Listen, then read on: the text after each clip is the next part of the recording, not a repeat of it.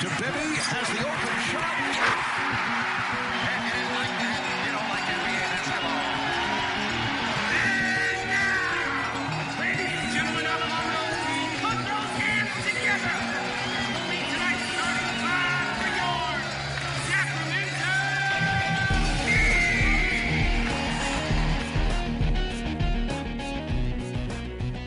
Welcome to the Kings Insider Podcast on CSNCalifornia.com. Sponsored by Max Muscle Sports Nutrition. Introducing your host, Sacramento Kings Insider, James Ham.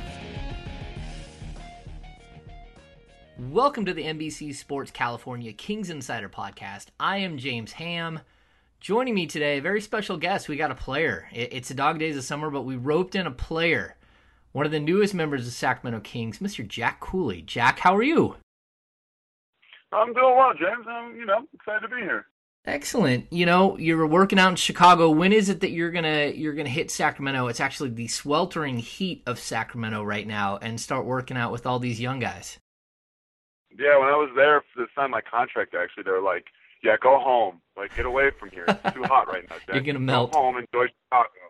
Yeah, so uh, I think I'll be there maybe early September, early mid, uh, sometime around there. Probably right before training camp. Will probably be when I get out there.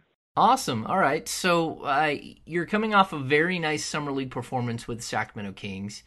What was that like when you show up and there's literally like it's like watching blue chips? Like half of the guys are from the biggest names in college. I mean, you've got North Carolina, Duke, Kentucky, Kansas, Oklahoma, Syracuse. Everybody's represented. This young group of, of players that you walk in the door and just like, wow. I, I mean, they're all green. You can't even go get a beer with like 80% of them.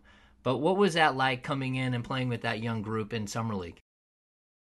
Uh, I mean, it was it was really fun. But when you think about it, that young group is, I think I counted it, including me and JaKarr, was like almost nine people out of the uh, 17 people that are on the team, if you count the two two ways. So, I mean, it was good. It was fun that they were all young, and it was a little weird being the old guy out there and uh, having guys ask me questions. Like Coach Marsh asked, like he introduced me and was like, if anybody has any questions about how things work, like how you're supposed to act, how you handle yourself, just ask Jack. And I was like, uh, okay, yeah, sure, I can, yeah, no, I can do that. so I'm glad that on this team I can have uh, a little bit more of a veteran role to help out some of the younger guys, and uh, I think that's I think that's exciting. Yeah, you signed the new two-way contract. I mean, how much do you know about the two-way contract and and sort of the the intricacies of it? How you can go back and forth and and sort of be up in Reno and then get a call at any time and come up and you've got 45 days you can come up. How much do you know about it? Uh, I mean, I know pretty much everything there is to know. I mean, as as you just said, it's brand new. So the first year, uh, anything like this is going to be swayed either in the direction of being better for the player or in the direction of being better for the team. And it's still to be determined exactly how this contract's going to play out. I think in terms of me though, I think that it's a great, great opportunity for me to tag along with such an amazing organization as the Kings, who are so big on player development and so big on improving guys. I mean, if, in terms of teams around the league, I don't know who a player like me who's trying to get better every day would rather be with than the Sacramento Kings. So to be able to get a chance with them in any sense of the word and any way I can get my foot in the door, it's fantastic. And I'm so happy to be a part of an organization that I know will help me get better every day that I'm there. Now you have some experience with this coaching staff. You were with them in uh, summer league twice, right, in Memphis, and, and, so you're familiar with Dave Joerger and, and Elston Turner and a lot of these guys, right? Yeah, I mean, uh, I was. It's funny we mentioned summer league. I told my agent I had a bunch of teams that wanted me to play summer league, and I was like, I'm not. I don't want to play summer league this year. Like everybody knows what I can do. I think it's a waste. I don't want to do it. And then he said, well, there's a deal the Kings asked. And I know it's the same staff from Memphis, and I absolutely love this coaching staff. Just like I've been, I've been around with a lot of teams in a lot of different ways, and this is by far my favorite coaching staff that I've interacted with. So I was like, all right, if these guys want me to go, I'll, I'll do it for them. I'll, I'll come out and do summer league for them because uh, I just, any chance to be coached by these guys, uh, I jump at the opportunity. So it was, it was really good to get to play with them again, and we built a nice uh, relationship and back and forth when I was with them twice at Memphis, and now I'm glad that it's finally the contract and the the roster spots didn't work out for me to be with them there, and it's I'm glad that it worked out now. Okay, so when you were sitting on that bench and you look over and Z-Bo and Vince Carter and, and George Hill walk in, I, I, mean, it seems like a little bit of a different feel with this franchise, right? When you're coming in the door and and you have some, you know, incredible veterans that have been through the wars and the battles and they've seen everything, but they show up to summer league to sign their contracts and to support the young guys. What was that like for you? I mean, this is just it's kind of it kind of shows and solidifies what them being on the bench and them helping us during the games and giving advice kind of solidifies exactly how the Kings are going about building, how we're going to get better is uh, have a good have a good team this year with young growth, and then have these amazing veterans that every position can learn from with a point guard and in, in Hill and a wing and Vince Carter and a big man in Z-Bo. Like it's just so well about how this is going about and how the team is improving every year using the resources that were available in free agency and the draft. I mean, it's just it's it's huge to have not even just veterans, but these veterans. It's just it's incredible. I mean, I had a moment where I met Vince Carter and everyone else was like kind of cool with it and wasn't acting like it was weird. And I was like, guys, this is Vince Carter, man. Like, this is future Hall of Fame. Like, come on, get a little excited. Like, dang. So uh, and Z-Bo and Z-Bo is one of my favorite players that I've ever watched play the game. So it's it's pretty amazing that we're on the same team now. That's right. So so when it comes to your role, I mean, do you have any idea what the plan is here for you this year? And especially when you look at some of these young players like Papagiannis and Harry Giles, they may spend the whole year in Reno, you know, trying to develop them, you know, piece by piece, trying to work with these guys. Do you know what your role is going to be? Is it going to be mentor slash the guy who comes up instead of those guys because they're they're going to take it so slow with those guys? Oh, that's a really good question. I don't really have any idea in terms of. I mean, uh, Papagiannis and Harry are two like they can have they have like home run potential. Like those two guys have the have chances and the physical gifts and attributes to become great.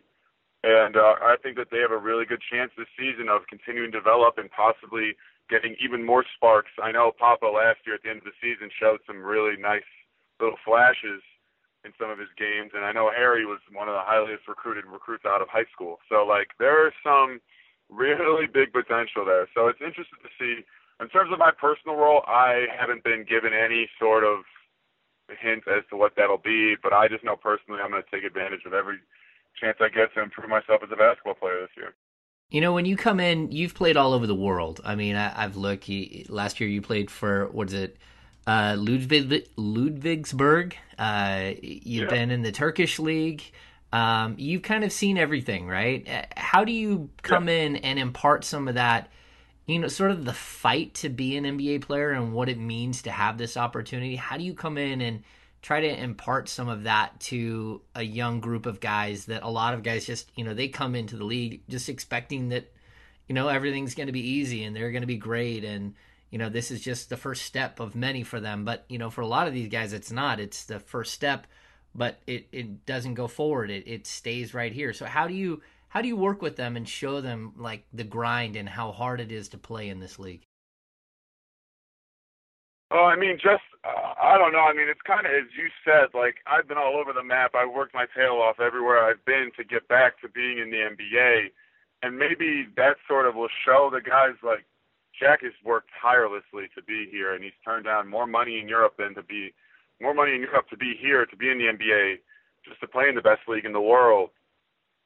And he works that hard just to be here. So you, maybe you should take advantage. But I mean, the young guys in the Kings are they all are I've I've been around some young guys that don't appreciate it, and these guys all in the locker room looking around, they're like, I'm blessed to be here. I know my talent. I know I'm a great player, but this league is full of great players, and I need to keep working hard. And it's it's bizarre to see young guys kind of already know that in the back of their mind that they were the man, they're not the man anymore. They need to work hard to become the guy again. And I think they can kind of they're kind of getting a taste that it's going to be a longer road, and you can't just show up and be great. It's not going to work anymore, and it's it's very unique to have young guys that have that in mind. And these guys, uh, I can tell in them that they have that. They, they realize that. Was there anyone on that on that summer league team that really stood out to you that you went, "Wow, I, I you know I've watched them, but I didn't know they they could do that, or I didn't know they were that fast, or or they they have that much potential." Um, I think, I think, I mean, obviously Fox and uh, and JJ, those guys, uh, Justin and um, and Foxy are just incredible. I mean, Fox made some passes. Fox made a pass to me that I got fouled on, got an and one, and I was just sitting at the free throw line, like, just being like, holy man, like, what the, like, how did that pass get through? How did he see me? How did he like? I, I was just blown away. I played a lot of basketball, and uh, I was just shocked by some of the plays and some of the some of the wherewithal that he had when he'd break by defenders and he would slow down the whole possession to find it was it was incredible the plays he was making. And um with Justin like the the shots he makes, the the calmness he has, the the, the just consistency he had game in and game out, it's just those two guys really just were like, man, I can't believe these guys are rookies. That was pretty impressive. Yeah, Jackson plays with a maturity that you don't usually see. I mean, he is a three-year college guy, but man, he just his offensive game to me watching was so mature. I mean, he never looked panicked. I mean, I don't know if those gigantic floaters are going to fly at the NBA level, but everything else was really smooth. His his ball fakes in the corner, his ability to take people off the dribble and then rise up and hit the jumper. I mean, he looked like he has uh, he's got a lot of game for a young player. Is that something that when you're looking at players and I mean you you've been through summer leagues, you've been through Europe, and you've seen players who have struck out in the NBA or, and are you know playing with you in Turkey or where else. Can you see something in somebody at such a young age? Yeah, I mean there are some more physical signs. Like if you probably watch back, I watch this a lot because as a big man, I'm trying to always see when people are going to shoot, and there were a lot of times where Justin didn't Justin didn't take bad shots. As a rookie in summer league, sometimes in transition you want to take like a really really quick, somewhat contested shot and he wouldn't. He would pass up shots that he should be taking. Like that's a problem. That's a problem to have when it's a shooting guard. So like he just had a, as you said, there are certain attributes of calmness and just have a feel for the game in terms of who's hot, if you're feeling it, what shot's good for you, and it's things that you have to learn. And uh, obviously, no one's ever going to be perfect, but there are guys that can be four or five steps ahead of other people, and that just is attributed to their intelligence overall. All right, so uh, I don't want to keep you all day. I mean, you you just got done with your training, but there's something that happened while I was there at summer league watching you, and and that's the fans started chanting your name. And I know after the game, one of the games that I was at, you actually walked over and you meet you met and and greeted a bunch of Sacramento Kings fans. How good does that feel? And to be at summer league and have that kind of support was that surprising to you? Uh, I mean, it was, it, it was, yeah, it was a little surprising. I mean, I literally, if you were there that day when I walked over the fans, I got over there and they started chanting again, and I was like, guys, I'm not on the team. Like, I'm here this year. I'm trying to get a job, and they all, yeah, just like that. They all started laughing, and they just did, they just told me that they appreciated the way I played. And I mean, I'm gonna go out and I'm gonna play 110 percent every time I step out on the floor, but you can always push it a little more when the fans that you're playing for appreciate it. You always maybe don't get as tired. You don't you don't miss as many blockouts. You don't you don't make mistakes when you have all the fan support behind you. And uh, that's that's great. I mean, the Sacramento Kings fans are like, what can you say about them? I mean, the team, the win or lose or draw, this they're there, and they never try. They never talk trash about play. They don't badmouth players. It's just, it's bizarre, and they're just they're they're a very very good fan base, and uh, I'm blessed to be able to play in front of them. All right, so uh, we're going to see you soon. Summer League uh, standout Jack Cooley. You've got a two way contract. You've got training camp coming up. A lot of excitement. Thanks for joining us, and uh, we look forward to seeing you out on the court. you know, you hustle every play. You, you make a difference. You, you're a double double waiting to happen. Again, a mature player. Uh, thank you for for swinging by and joining us. Yeah, thank you for having me. Welcome back to the Kings Insider podcast on NBC Sports California. I am James Ham. Joining me in the second portion of the podcast, Mr. Aaron Bruski of hoop-ball.com. AB, what's going on? I'm back from vacation. I'm feeling good. You know, it's been a nice off season for the Kings. You yeah. know, it, has been a kind of cool summer, man. Yeah, you know, I think we both took full fledged vacations this year and actually took weeks off of the podcast, which is unusual. Um, but you know what? Sometimes you just need it. The grind, the grind was getting to us. So, yeah, we're back. And uh, thank you to Jack Cooley for drop, dropping by in the first portion of the podcast. Uh, such a nice kid. You know, I'm I'm pulling for him to get some minutes. Uh, him and JaKarr Sampson were added on the NBA's new two-way contract. We'll get into that in a little while. Uh, the Kings added new front office personnel, and we'll get to that. Uh, we'll get to Demarcus Cousins' comments about playing the Kings, which are always going to be entertaining. Uh, and then we're going to break down some uh, some projections that Aaron's done on positions, but we're going to take on one position a week and, and, kind of break it down. So, so first of all, we just got done with Jack Cooley there, but uh, Aaron, what are your thoughts on the the NBA's two way contract and how it will affect specifically the Sacramento Kings, who have like 400 players who are under the age that can legally drink? yeah, they won't be uh, fun going out to the clubs. Um, no. I think that the uh, it's going to be great for all teams, um, and I and I think Cooley, um, you know, I, I, remember back at the last time I was at summer league, uh, Cooley was out there doing the same stuff he did in this summer league. He, he's a, he's a good one. I mean, he he does all the little things. He he brings you something a little bit different in a stocky kind of shorter um, center. Um, probably play a little power forward if he if he makes any uh, appearances for the big squad this year. Uh, and I think that's that's good. And then you know JaKarr Sampson, aside from keeping my fantasy team name alive, which is I want to talk to Sampson, um, which uh, moviegoers might know where that's from, and I'll just leave it at that.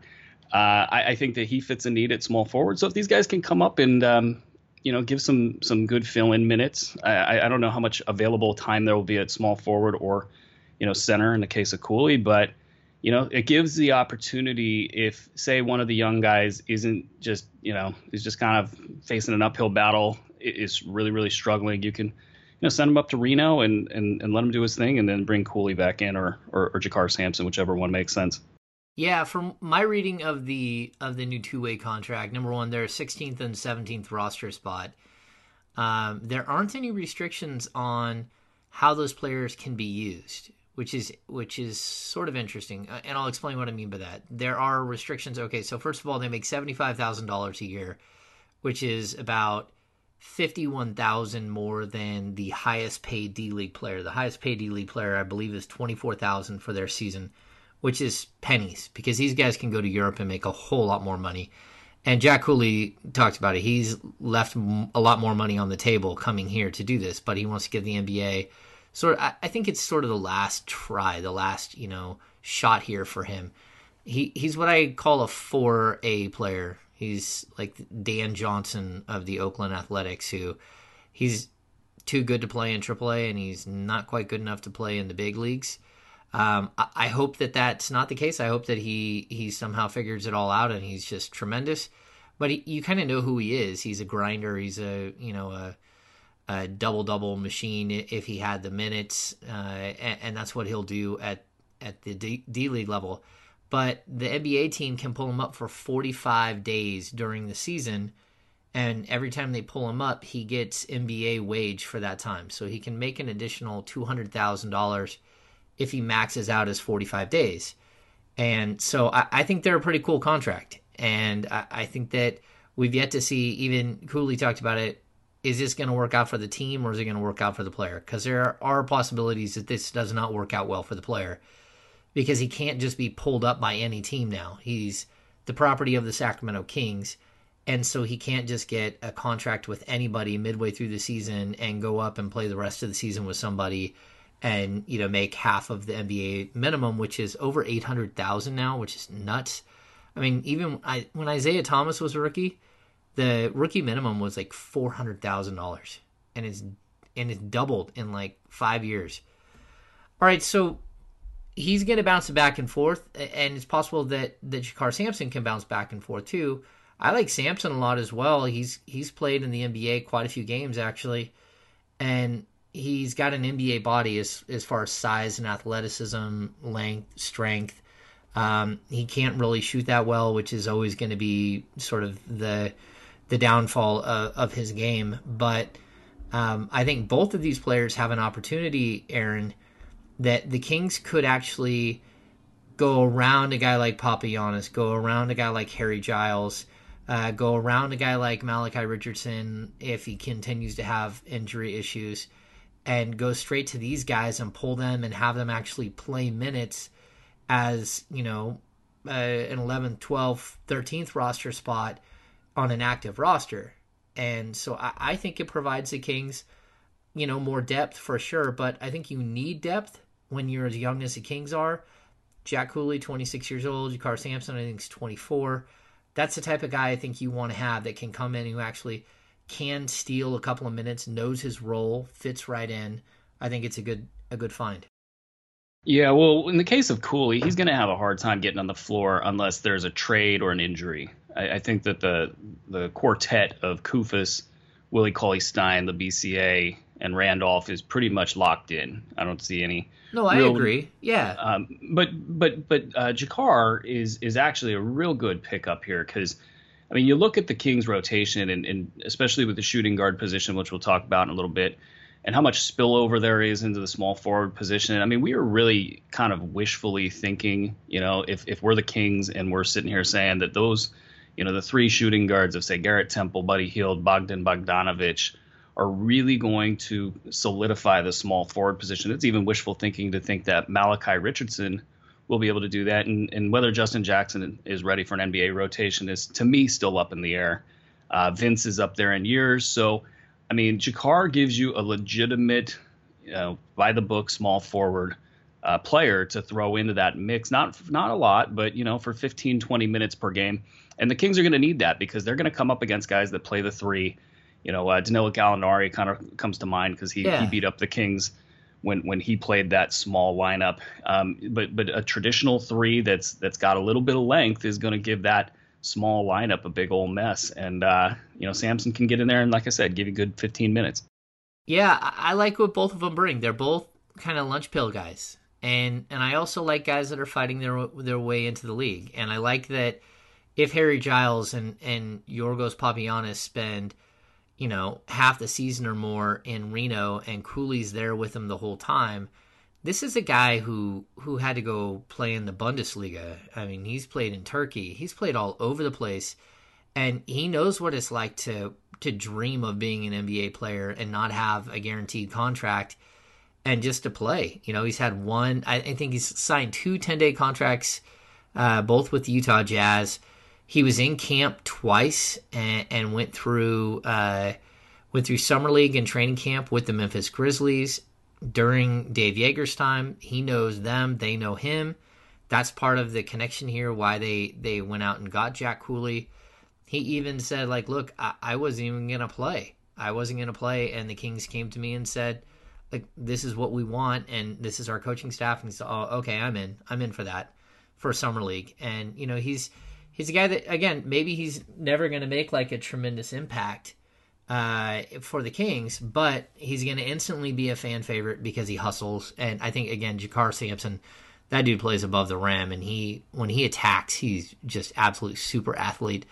And so you know, those are guys that kind of like you see them working and trying to get better, and it's it's this weird contrast. You have this veteran five that are all you know very very solid who they are you know uh, you know guys that either were used to be starters or used to be stars or are really really solid pros all the way around.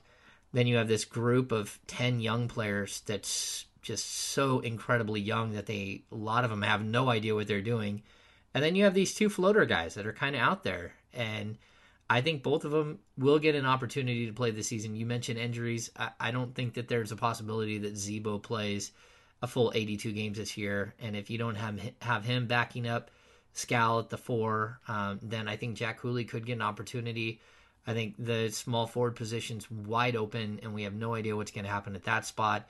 So I, I, think the the fact that they can leapfrog your rostered players that are with Reno Bighorns and actually make it to your lineup, I think is really cool and gives an opportunity here that wasn't there before. And I think it's I think this is how you build the G League. I don't think it's a perfect system, and I also think that they should allow for what baseball uh, calls September call ups, where you can bring up as many players as you want, uh, you know, in the last, you know, say 12 games of the season or 15 games, but in baseball, anytime after September 1st, you can pull up a bunch of guys that are on your 40 man roster and you can actually play them. Um, I, I would like to see the NBA do that, do an expanded roster towards the end of the season where younger players get an opportunity and they also get an opportunity to make a little bit of cash. So maybe they come back and they strengthen the G League and they keep the thing kind of moving along. So just kind of my two cents, Aaron. Yeah, I like where the G League's heading. Um, and I will say this about Cooley. Um, you know, even if he's not going to play that much, when he did play for Utah, when he came up in, in 2014, I believe he was good. Like he actually made an impact in ball games, and you know, you're never going to get this great flash or you know he's obviously not going to play big minutes for your squad. But when somebody can come in especially from the D League at the time and and give those types of minutes and be a positive um, I don't really see any downside to it, obviously, and and I actually really think that it can help this Kings team, um, whether it's his veteran leadership, even though he hasn't played in the league that much. I, I, think he can bring that to the table. But just the fact that he can, you can put him in there for ten minutes and know he's not going to screw up, uh, you know, it's actually a pretty big deal. Yeah, and he's also the guy that when in Reno they can send to go on a beer run. So, so it's, it's always good to have a beer run guy. All right. So uh, the Kings added a front office personality. Um, you know, of course, we all know that they lost Scott Perry after three months on the job. Scott Perry came in and did a remarkable job, absolutely spectacular. He really helped solidify the franchise and kind of get them on the right path. Uh, but you've got to leave a door open for him to go if a bigger and better job comes. And it did. And unfortunately for the Kings, they lost Scott Perry they went out and signed uh, Brandon Williams to a uh, an assistant general manager position. Um, he's been with Philadelphia 76ers for the last four years. Before that, he spent nine years in the league office. He's a really, really bright young guy. Uh, well, he, he's 42, so I mean, he's not a 20 something, but he's also a former player who played sparingly in the league, but he was sort of a lot like Jack Cooley, bounced around, played uh, something like 19 games over three seasons, um, over a five year stretch for three different clubs. Uh, he also played in Europe and CBA. He also played for Dave Joerger uh, in the CBA and won a championship with Dave uh, Joerger and Randy Livingston, Livingston running the point. Um, but this is a guy that you know has a lot of connections and he's an up and comer and maybe someone that you know fits a lot of pieces that the Kings need. I don't know. What are your thoughts, Aaron?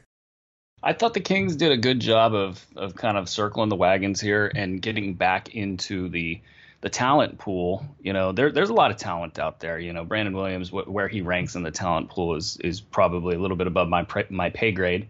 But the uh, the fact of the matter is, is there is kind of a group of young professionals that are working their way up through the league, and to see the Kings fishing in the right pond, if you will, yeah, was uh, a good sign for you know what some I guess if you were a pessimist you might say oh you know they they they got a they got lucky with Scott Perry you know they got lucky with this offseason and he's off and he's doing other things and and maybe the Kings are, are sitting there kind of you know, looking for that next thing and not able to find it. But I think they have found a, a good fit in this guy. Um, he he's basically a um, it kind of reminds me of Erik Spoelstra in the way that he came up or he's coming up through the league. He's he's grinding. He's doing video work. He's uh, really familiar with the bottom rungs of the league. Uh, he's the, the, the, Sean Kilpatrick story in Brooklyn mm-hmm. is, I think, one of the um, the better stories that I've been able to unearth on Brandon Williams. So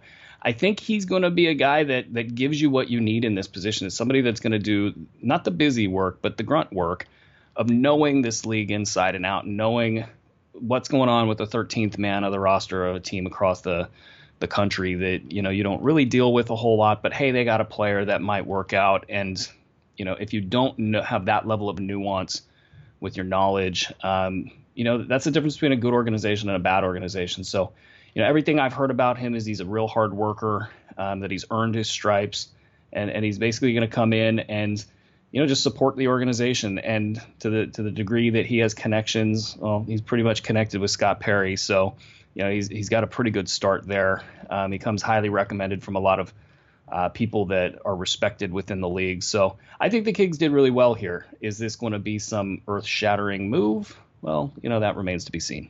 Yeah, and I mean I think in the long run too, uh, people need to realize that Scott Perry came to the Kings with not not the greatest, you know, three four year run in Orlando.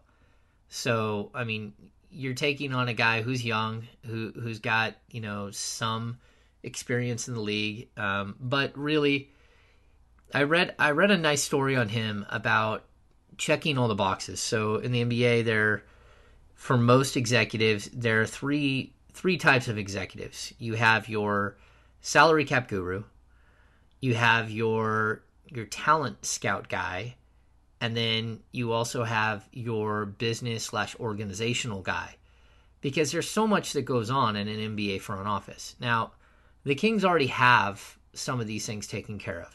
And what what Brandon Williams' goal was to do was to master all three he wants to be the talent scout, he wants to be the business side, and he wants to be the numbers guy. And he he went to to law school, uh, went back to law school, you know, after his playing days, and actually got a law degree to so he can do contracts. His time in league office was spent doing either player personnel or doing the actual business side of basketball.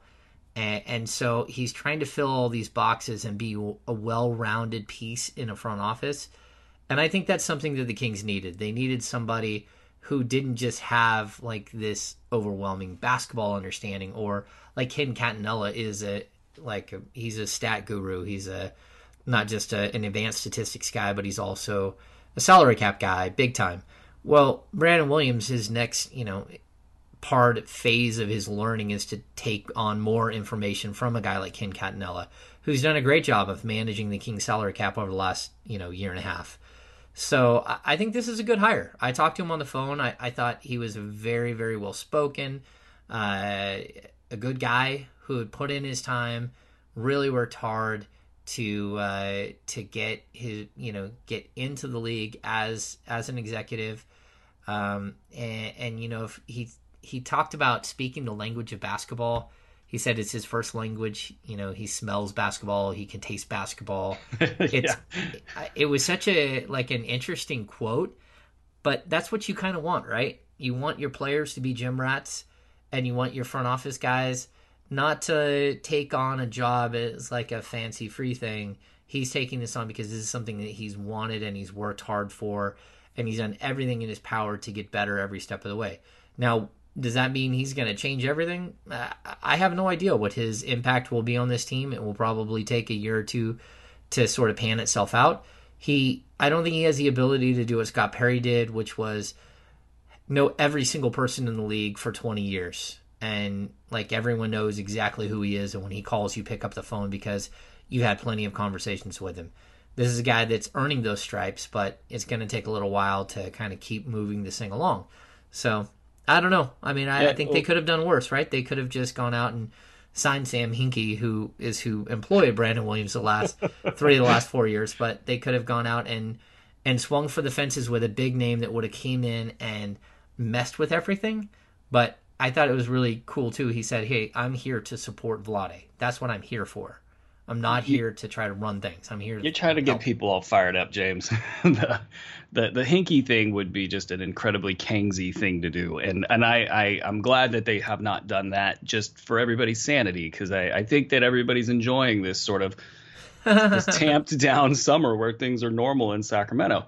Um, no, but it was interesting when Hinkie got let go. You know, the, the the Colangelos left Williams there. Yeah, and and he assisted with the transition, and it kind of speaks to what you were talking about his multi tools. You know, him being able to check all the boxes. If you you know, if there's somebody that is with the old regime, a lot of times the temptation is just to clean house. But if that person really adds value and can help with the transition, and can check all of those boxes, then you keep him around. And and that you know, as it relates to to Vlade and what he's doing, I, I do think that he is that kind of perfect fit for what the Kings need right now, which is somebody that can kind of grow alongside with them. Yeah, I, I liken him a little bit to Shareef Abdur-Rahim when he was first, you know, he's a guy who, who's a bright guy, but he put in the work while he was in the position too. He went back to Cal to make sure he had his degree.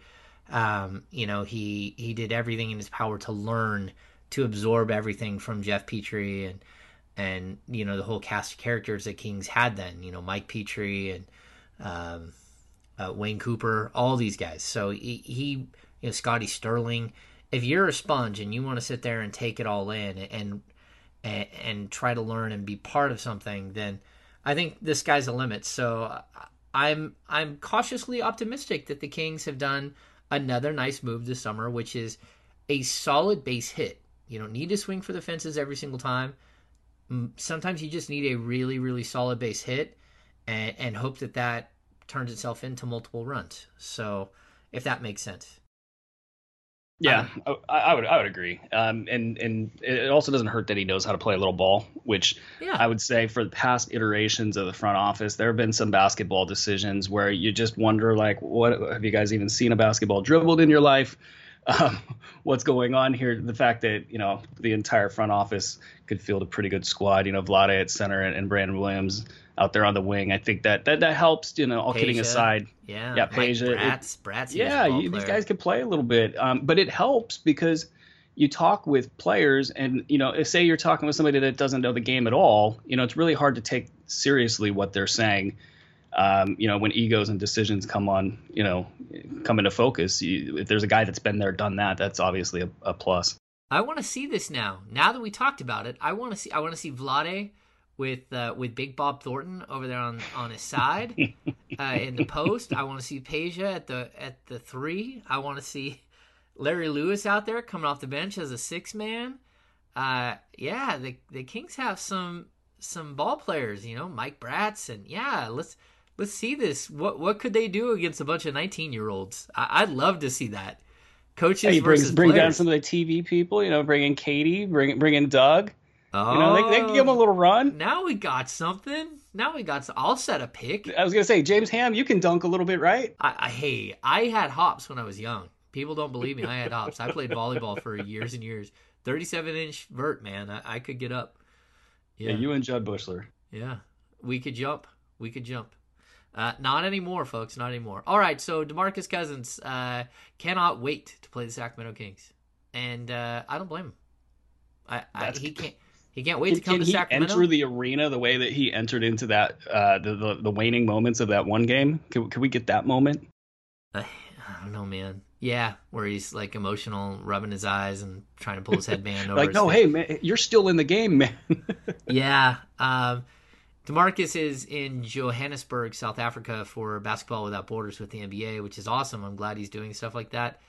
Um, he's always been a very generous guy. He loves the community. I don't know if everyone knows this, but Demarcus actually came back this summer uh, at Sac High and put on his camp again. And it's a free camp for basically underprivileged kids. He pays for everything. He makes sure that they get uh, free eye exams from um, oh VSP. VSP comes out with a truck.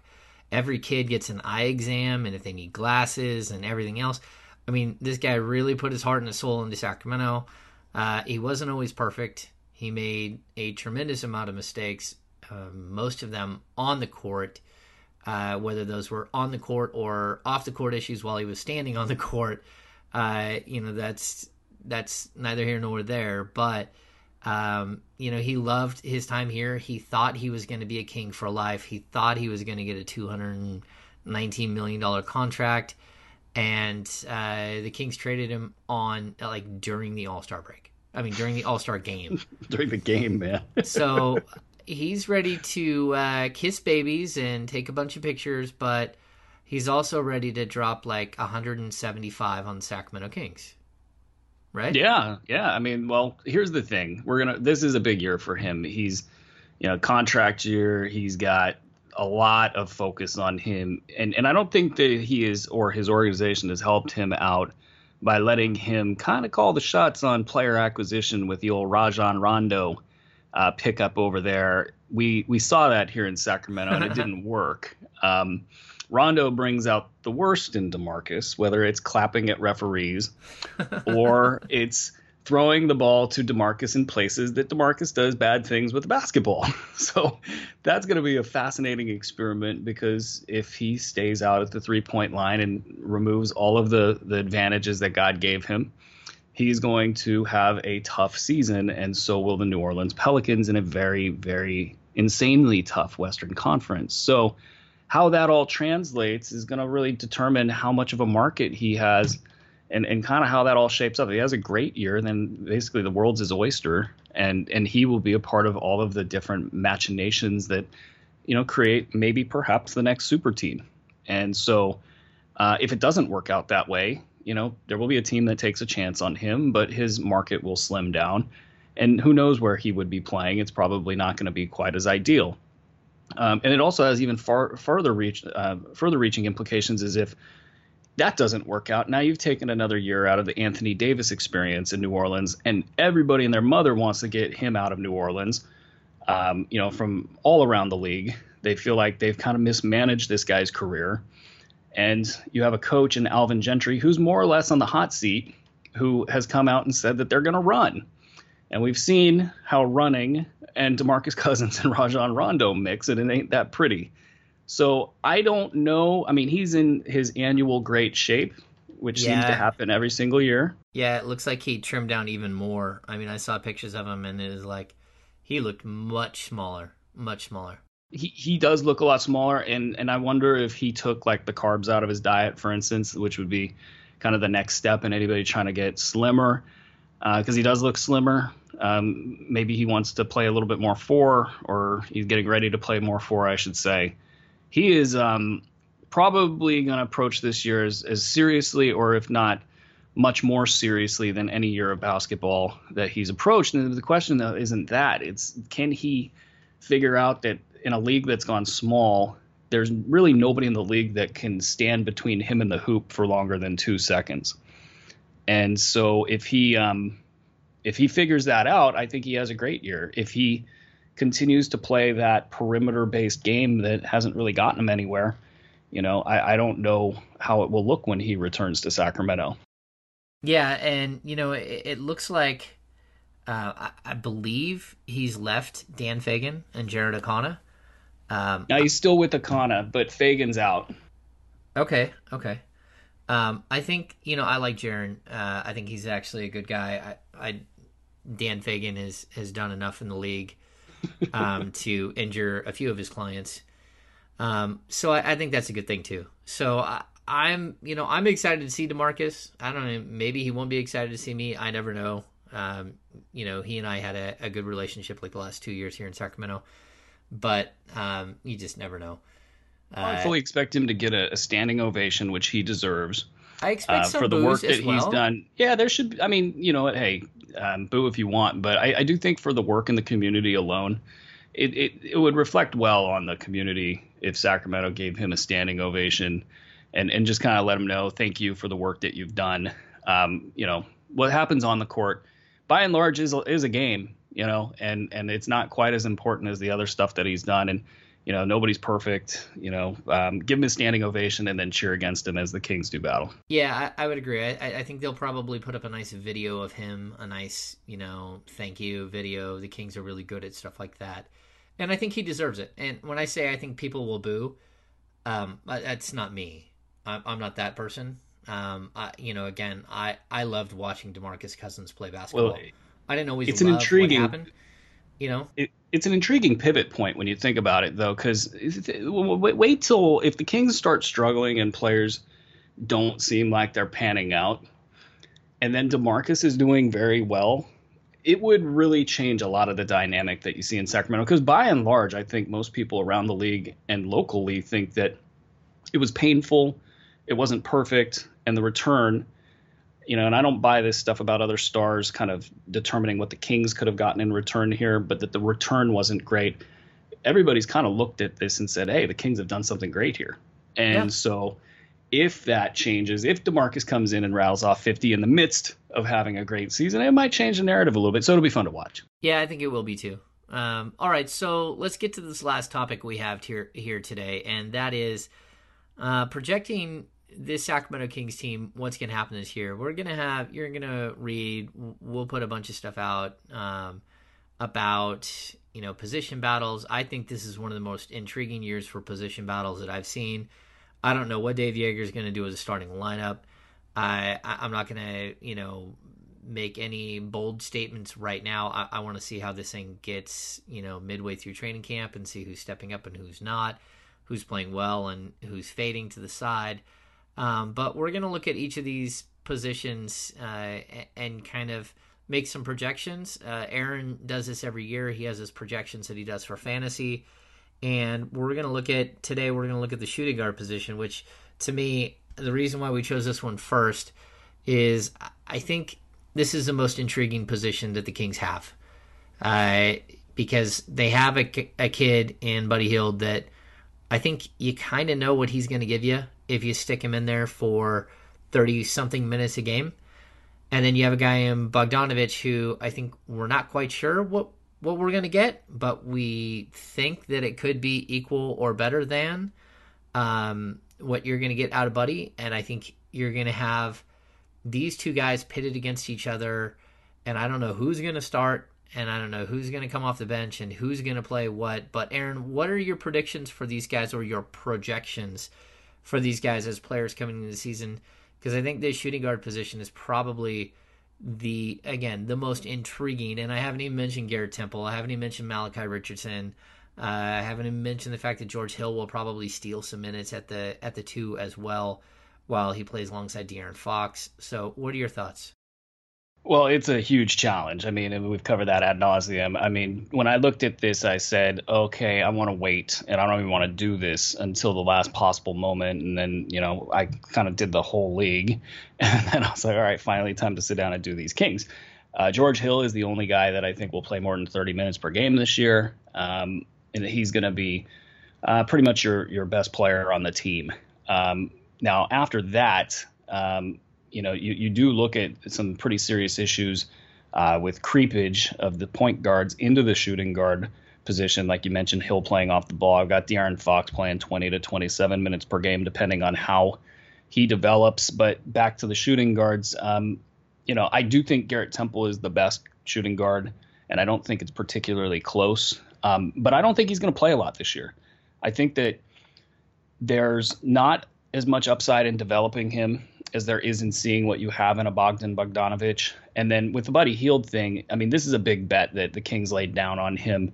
I think they almost have to see it out. They have to see can he handle um, where I have him is 26 to 30 minutes per game. I, I'm I'm thinking they probably hope he could handle more, but could he handle 30 minutes per game, not have defensive slippage?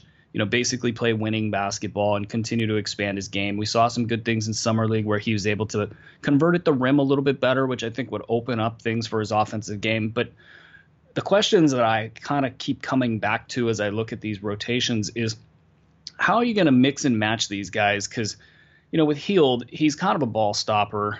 Um, can he play within a system and can he, um, you know make other players better the questions that I have. So you look at him as more of a ball stopper. You look at a guy like Garrett Temple as, as somebody that's going to move the ball around, make some plays, spot up. But then you get to Bogdan Bogdanovich. I really think he's going to be the Kings' second best player this year. Looking at the competition that he played at overseas, I think that they compare very uh, well compared to you know um, obviously probably better than college players in most cases.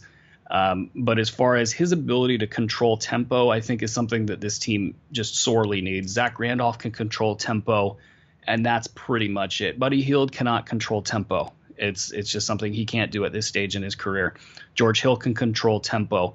So are you going to stagger these guys or are you going to play them together is, is one of the main questions that I have philosophically. I think you probably do better off staggering guys that can control tempo. But with Bogdan, he can play pick and roll he can keep a defender on his back. He can keep his dribble alive. He can shoot. He can basically do a little bit of everything on the floor, and I think he provides you good size.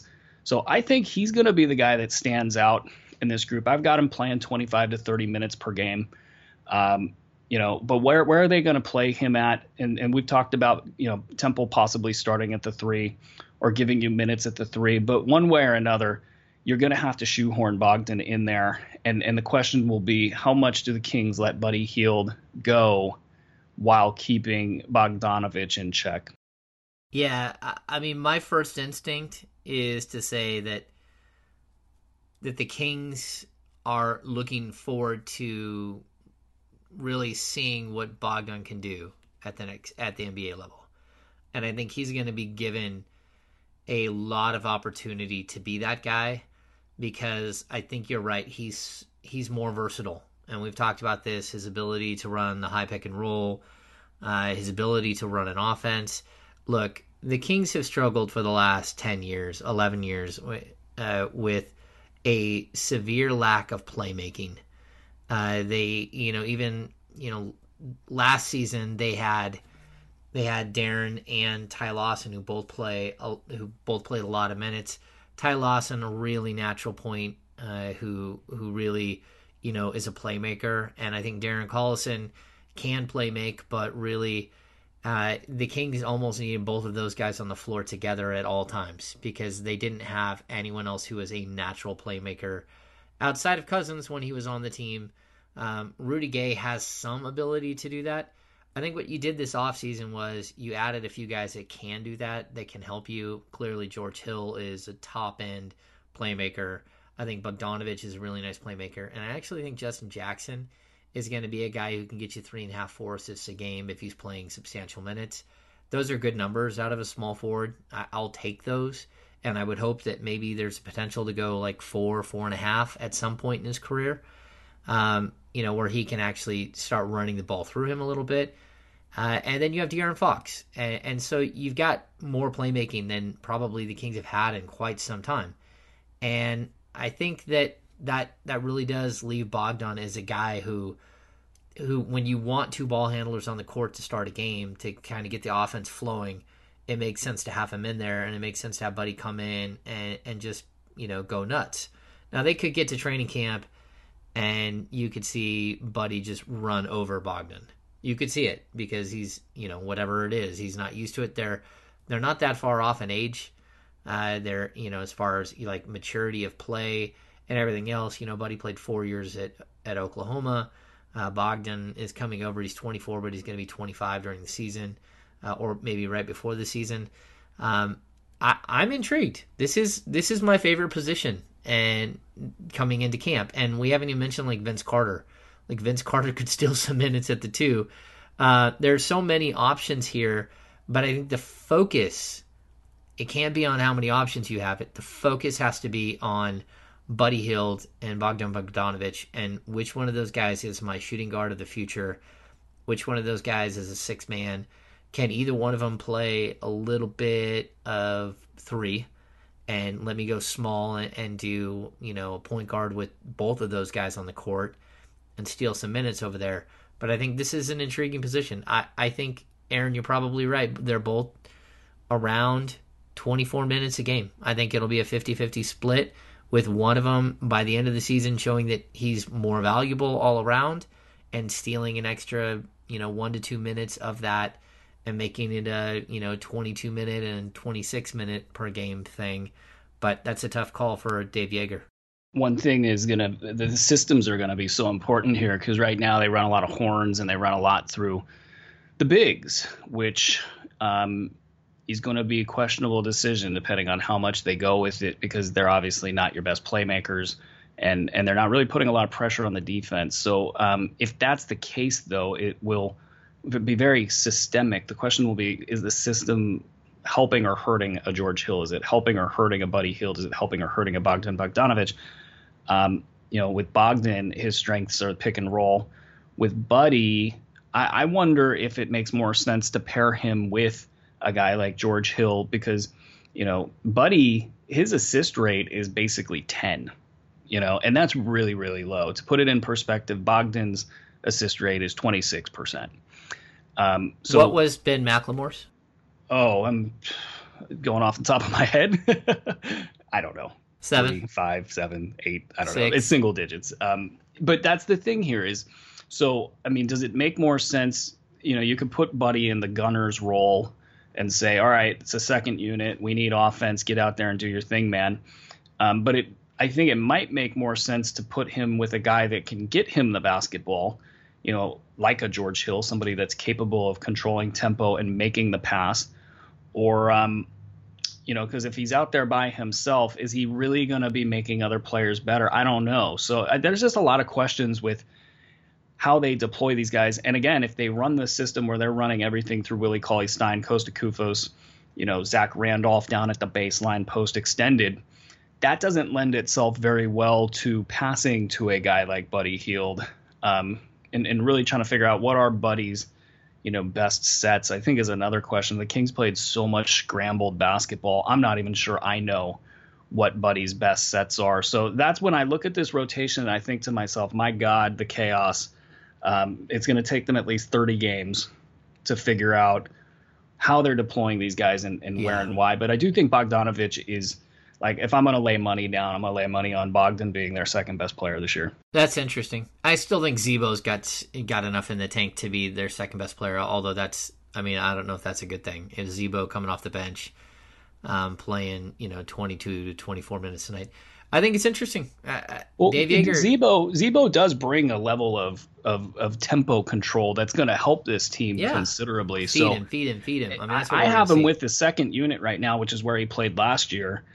Um, you know, offsetting the George Hill minutes because you got two guys that can definitely control tempo. Um, you know, do you do you put Zach in that secondary role again and say, hey Zach, when you're on the floor, it's all you can eat, buddy. You know, you go out there and just take shots and and have that be the sell it'll be tough because I'm sure you know deep down in his heart of hearts he would prefer to start. Um, but now you've got your two tempo controllers on the same same uh, unit at the same time. Yeah, yeah, I, I really do believe that this is going to be an intriguing uh, an intriguing position, and I, I, Dave Joerger has his his job cut out for him. And you know, I think if the Kings, these two young guys, if they can't defend anybody, Garrett Temple is going to get minutes there and especially late in ball games, if they've got somebody who's going nuts on them, Garrett Temple is going to be brought in to stuff stuff that position. He'll he'll go in at the one, he'll go in at the two, he'll go in at the three. Uh, having his ability to plug and play wherever you want is still going to be a valuable piece to this this Kings team. All right, Aaron, do you have any final thoughts?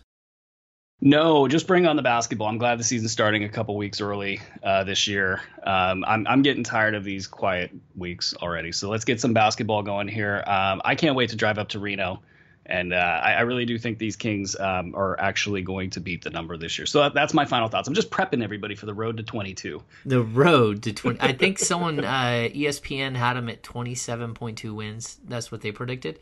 Huh. Huh. I want that number a lot lower, please. yeah, for your for your betting ways. Um, all right, uh, big thank you to uh, to Jack Cooley for coming in. I think Kings fans are gonna love him. He's a guy who comes in and just absolutely gives you everything he's got. And if eh, sometimes that's not gonna be much, and it's not always gonna show up on paper, but he's gonna rebound. He's going to box out. He's going to get on the floor. He's going to score when he's got the ball around the basket.